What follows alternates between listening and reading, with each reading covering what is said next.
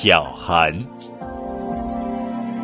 小寒是农历二十四节气中的第二十三个节气，同大寒、小暑、大暑等节气一样，小寒也是表示气温冷暖变化的节气。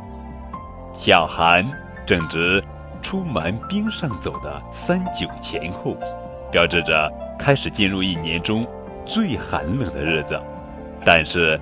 此时的天气寒冷程度呀，还未达到极点，所以称为小寒。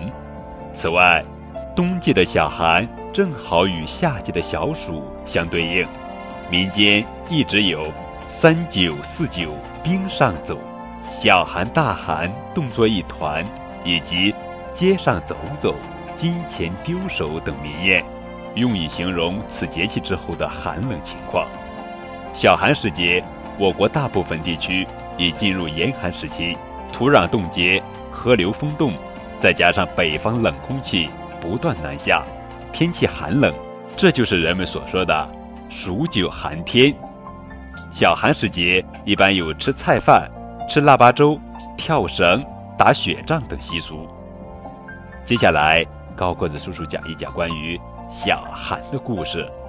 朱元璋发明腊八粥。传说明朝开国皇帝朱元璋小的时候，家境贫寒，为了给家里减轻负担，他曾经给当地的一位地主当放牛娃。这个地主历来凶狠又刻薄，只要小朱元璋有一点差错，他就会拳脚相加，甚至几天不给饭吃。有一年腊月时节，朱元璋牵着老水牛过一个非常狭窄的小桥。一不小心，老水牛踏空跌了下去，摔断了一条腿。这下可把地主气坏了，他不仅暴打了朱元璋一顿，还将他关在了杂物房里，不给饭吃。连续两天两夜没吃没喝的朱元璋，渴得嘴唇干裂，饿得眼冒金星。到底该怎么办呢？他开始在房子里到处搜寻起来。结果没有找到吃的，倒是找到了一口破锅。就在朱元璋几乎要放弃的时候，有只老鼠从他面前穿过，逃到了一个洞里。朱元璋立刻追到洞前，开始挖起来。虽然他没抓到老鼠，却发现了老鼠的粮仓，里面藏着大米、豆子、粟米、红枣。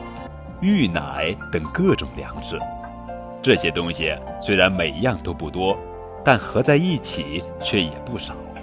小朱元璋顿时有了主意，他将粮食放进了破锅里，还想办法求家丁弄了些水，放在一起乱煮一通。这一锅乱七杂八的米粥，最终解了朱元璋的燃眉之急，使他不致沦为饿殍。后来。朱元璋揭竿而起，最终乱世称雄，做了明朝的开国皇帝，整日山珍海味，锦衣玉食。有一年的腊月时节，他突然想起当年绝鼠洞藏粮熬成的粥了，于是他就命令御厨按照自己记忆中的样子做出了一大锅粥来。这不仅仅是回忆过去，更是希望。忆苦思甜，让自己和文武百官们能够居安思危，不忘今日荣华富贵来之不易。久而久之，这种杂米粥传到了民间，并逐步演化成了用米、豆、糖、杂果等八种原料熬成的八宝粥。